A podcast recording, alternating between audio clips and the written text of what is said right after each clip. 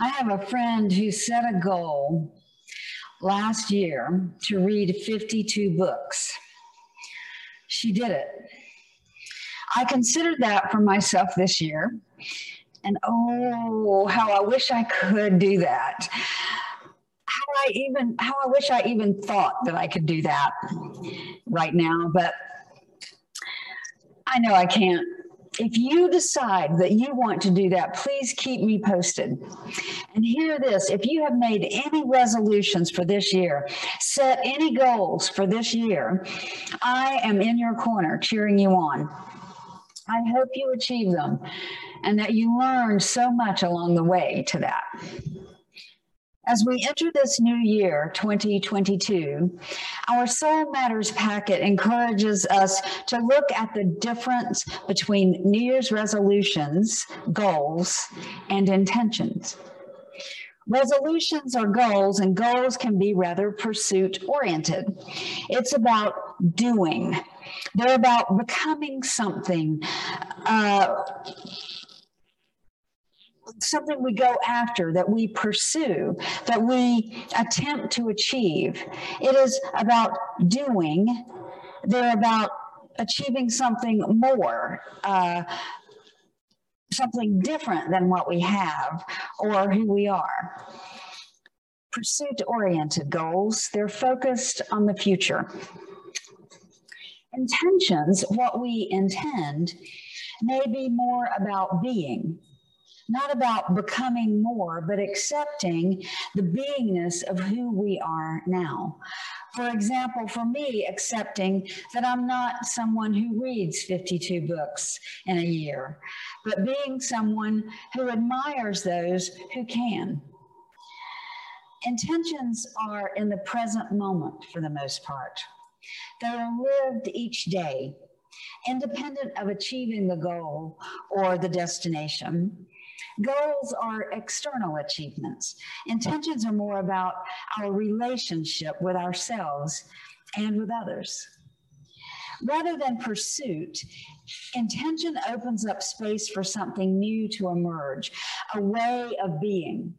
Sometimes what we do can interfere with how we want to be, with who we are, with our authenticity.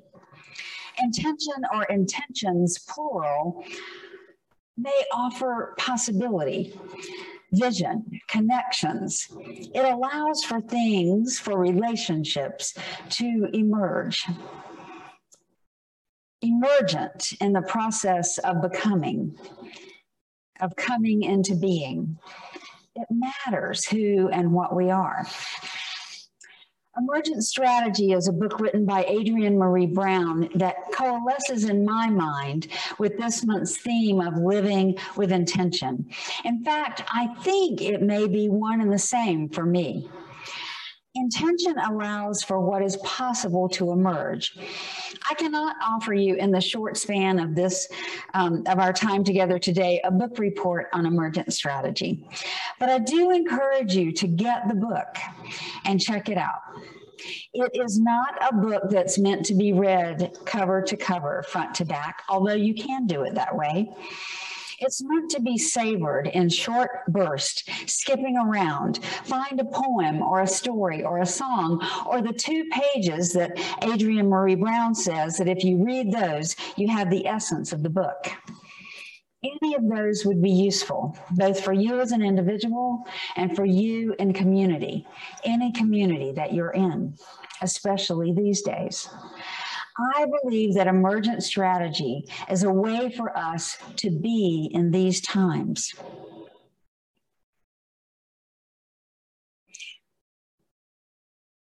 It relies on what, on the lessons of nature, on what is really going on already, on biodiversity and biomimicry. Emerging through this period of rapid change and constant shift and pivoting, that's what we're doing. We're emerging. Octavia Butler reminds us the only constant is change. And Ursula K. Le Guin writes the only thing that makes life possible is permanent, intolerable uncertainty. not knowing what comes next. Honestly, I would I wouldn't mind knowing a bit of what comes next and being able to count on it. But that can only go so far. What I do understand about emergent strategy is that it's about relationship.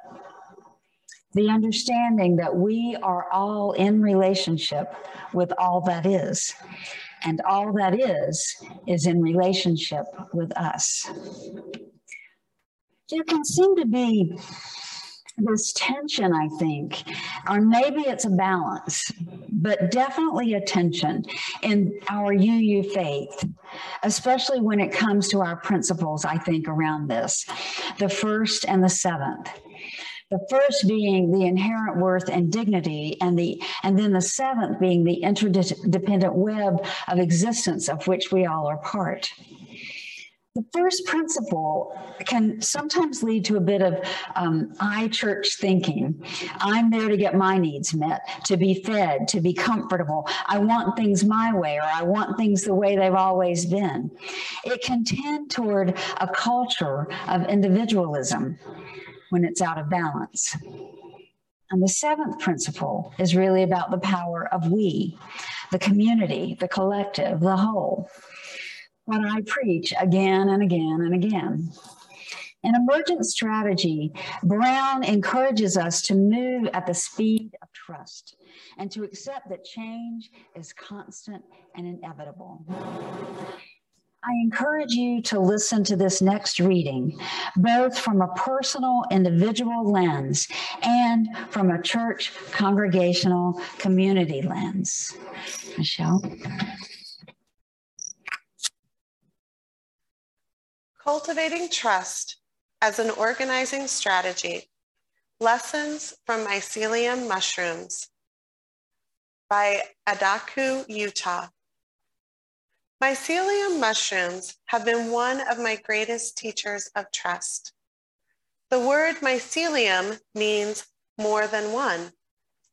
The mycelium organism is a dynamic root system of mushrooms that utilizes trust as a mechanism to build and sustain a vast reciprocal underground network that connects the roots of trees and plants and skillfully shares nutrients and resources to support the health of the entire ecosystem with which it moves.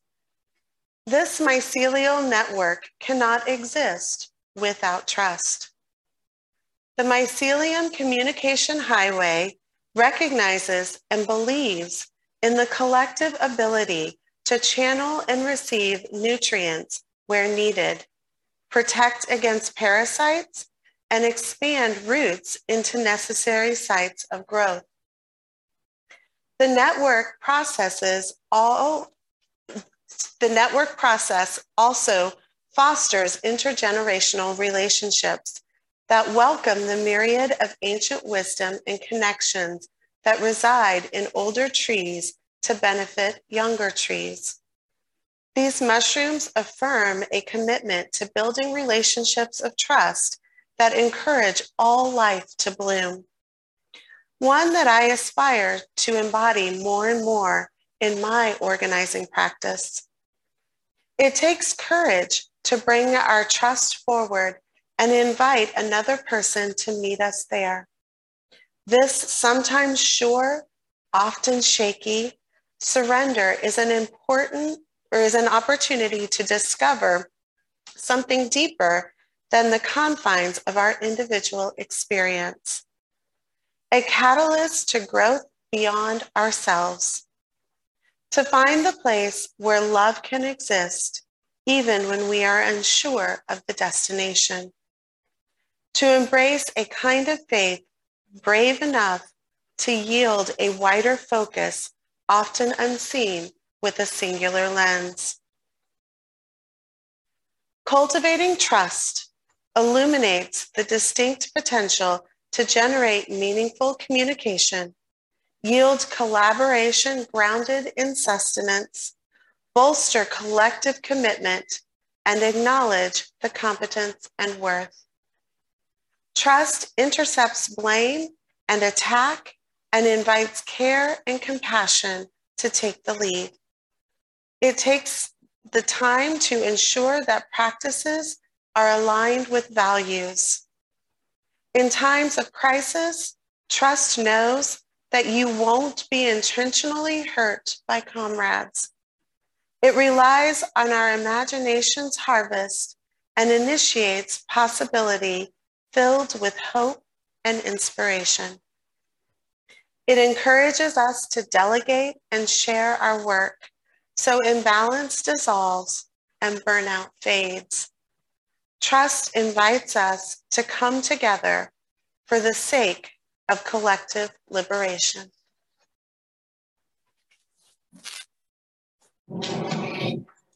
Yesterday, Pete and Gabby and I spent several hours here at the building setting up, rehearsing, making sure that what we thought we needed to do was what we actually had and could do.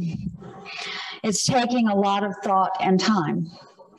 There were three of us in the sanctuary yesterday, that, but there are more than 30 people in this congregation working right now to help us come back together in person but I digress. Yesterday, I was stressed. I could feel it in my body. I could, I knew it in my breathing.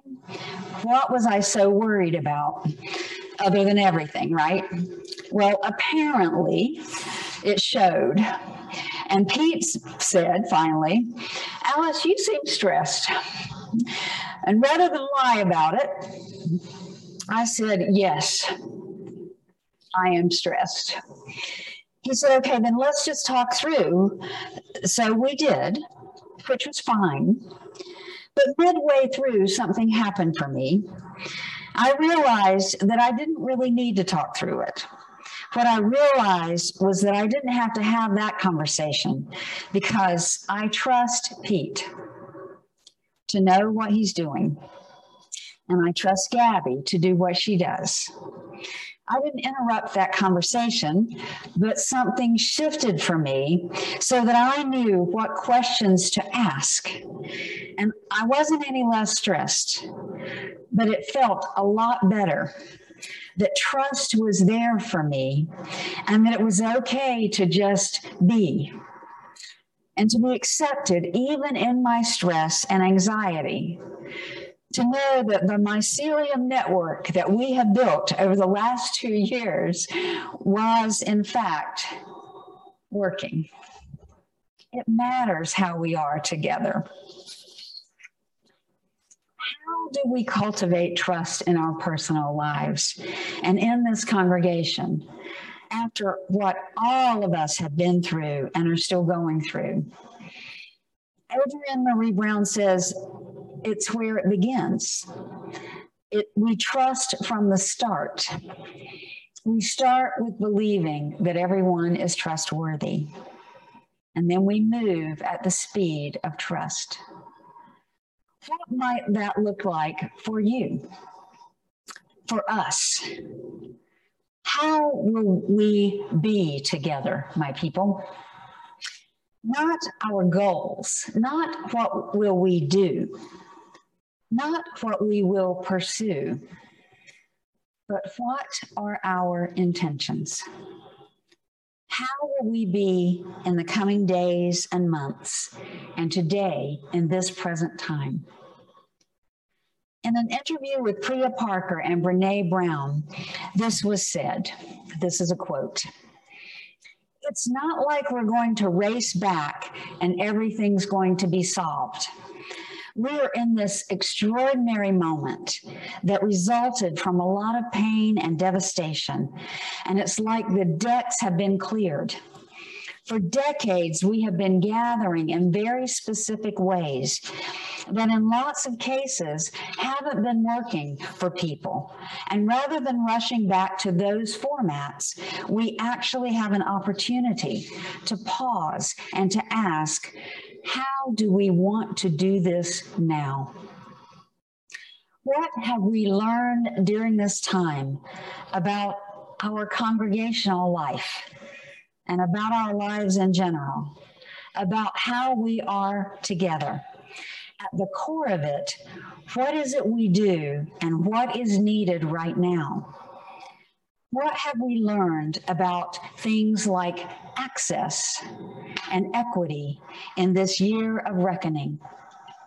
I'm not worried about the conversations people are having to, to figure out how to do this. I'm worrying about people skipping those conversations and just focusing on the logistics. End quote. Who can we be?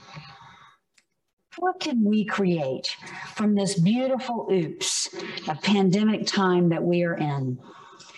Because these times are evolving us into something different than what we were. I invite you to think about what emerging means for you. What does it look like for you? And I invite you to imagine, rather than being closed and holding on tightly to what was, or wishing that things were the same, they aren't the same. They can't be the same. We are not the same. We can grieve what was, but we can't put it back. So rather than holding ourselves closed, let us think of what opens us up. If we hold on so tightly to what was, we can't open to new possibilities. We may miss what and who may come our way. Let us allow for what wants to emerge in us. 2022, a new year filled with potential and possibility. So I invite you to name your intention. What is that one word? Allow it to come to you. One word of how you intend to be in this year. Not a goal, not something to pursue, but how you will be a way to be that lives into who you are, into your beautiful, authentic self. Take a moment to think about it. May your intentions be realized. May your heart and your mind and your spirit remain open. May you allow for who you are to emerge as the gift that it is to be present in the light of God and in the light of love. Amen.